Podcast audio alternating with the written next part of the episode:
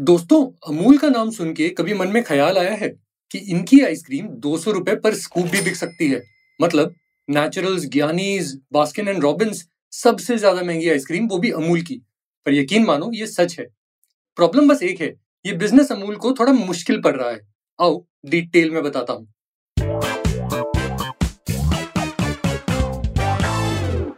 नमस्कार, आदाब, सलाम, वड़क्कम और सत श्री अकाल। मैं जयंत स्वागत करता हूं आपका हमारे आज के इस एपिसोड में।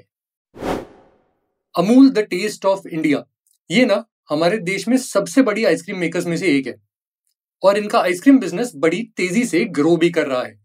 इतना कि एफ वाई ट्वेंटी थ्री में इनकी सेल्स चालीस परसेंट ग्रो करी। इसके साथ ऑब्वियसली इनका मार्केट शेयर भी बढ़ा।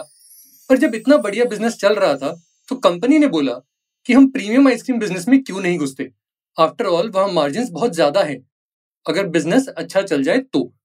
और ऐसे आया कॉन्सेप्ट जिसका नाम था अमूल आइस लाउंज, बेसिकली एक आइसक्रीम पार्लर या कह लो एक आइसक्रीम कैफे। यहाँ इन्होंने एक से एक बीस आइसक्रीम का मेन्यू बना दिया, इंग्लिश एप्पल, जमाइकन टोटो, ईरानियन कुल्फी और न जाने क्या क्या, और सबके रेट वन नाइनटी नाइन पर स्कूप। मतलब काफी कॉस्टली आइसक्रीम थे ये। और शुरुआत बस पांच आउटलेट से करी गई जून से अगस्त के बीच में दो हज़ार तेईस में।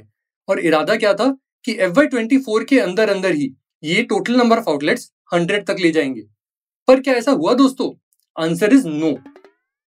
बेसिकली बिजनेस हर जगह उतना चला ही नहीं। जो पहले पांच आउटलेट्स थे ना, उनमें से चार आउटलेट्स अहमदाबाद में थे और एक आउटलेट था जयपुर में, ऑल कंपनी ओल्ड, कोई फ्रेंचाइजी नहीं। और आज के दिन इनके टोटल छह आउटलेट्स ही हैं, मगर इनमें से बस दो अहमदाबाद में है, एक बॉम्बे, एक जयपुर और दो पुणे में। इसका मतलब समझे? इसका मतलब ये हुआ कि कुछ ही महीनों के अंदर अहमदाबाद वाले दो स्टोर्स तो इन्होंने बंद भी कर दिए हैं। इसके अलावा मैनेजमेंट की बातें भी कुछ ही महीनों में बदल गई हैं। पहले ये बोल रहे थे कि एफ वाई ट्वेंटी फोर के अंदर ही ये सौ आउटलेट्स खोलेंगे और ये तक बोल रहे थे कि इन्होंने ऑलरेडी काफी सारे मॉल्स के साथ प्राइम प्रॉपर्टीज के लिए डील्स भी कर ली हैं। और अब ये बोल रहे हैं कि पंद्रह बीस आउटलेट्स खोलने का प्लान है, वो भी कब खोलेंगे ये पता नहीं है।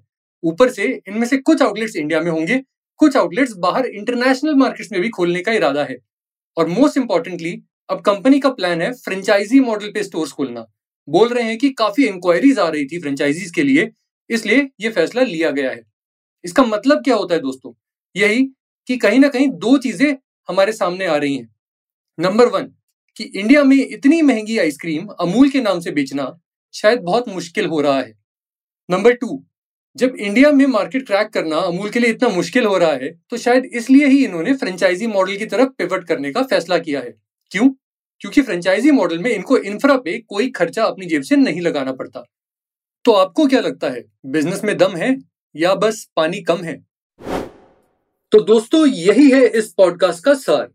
अगर आपको हमारे पॉडकास्ट बियॉन्ड द हेडलाइन का ये एपिसोड पसंद आया तो फॉलो करें हमें अपने पसंदीदा ऑडियो प्लेटफॉर्म पे। फिर मिलते हैं अगले एपिसोड में।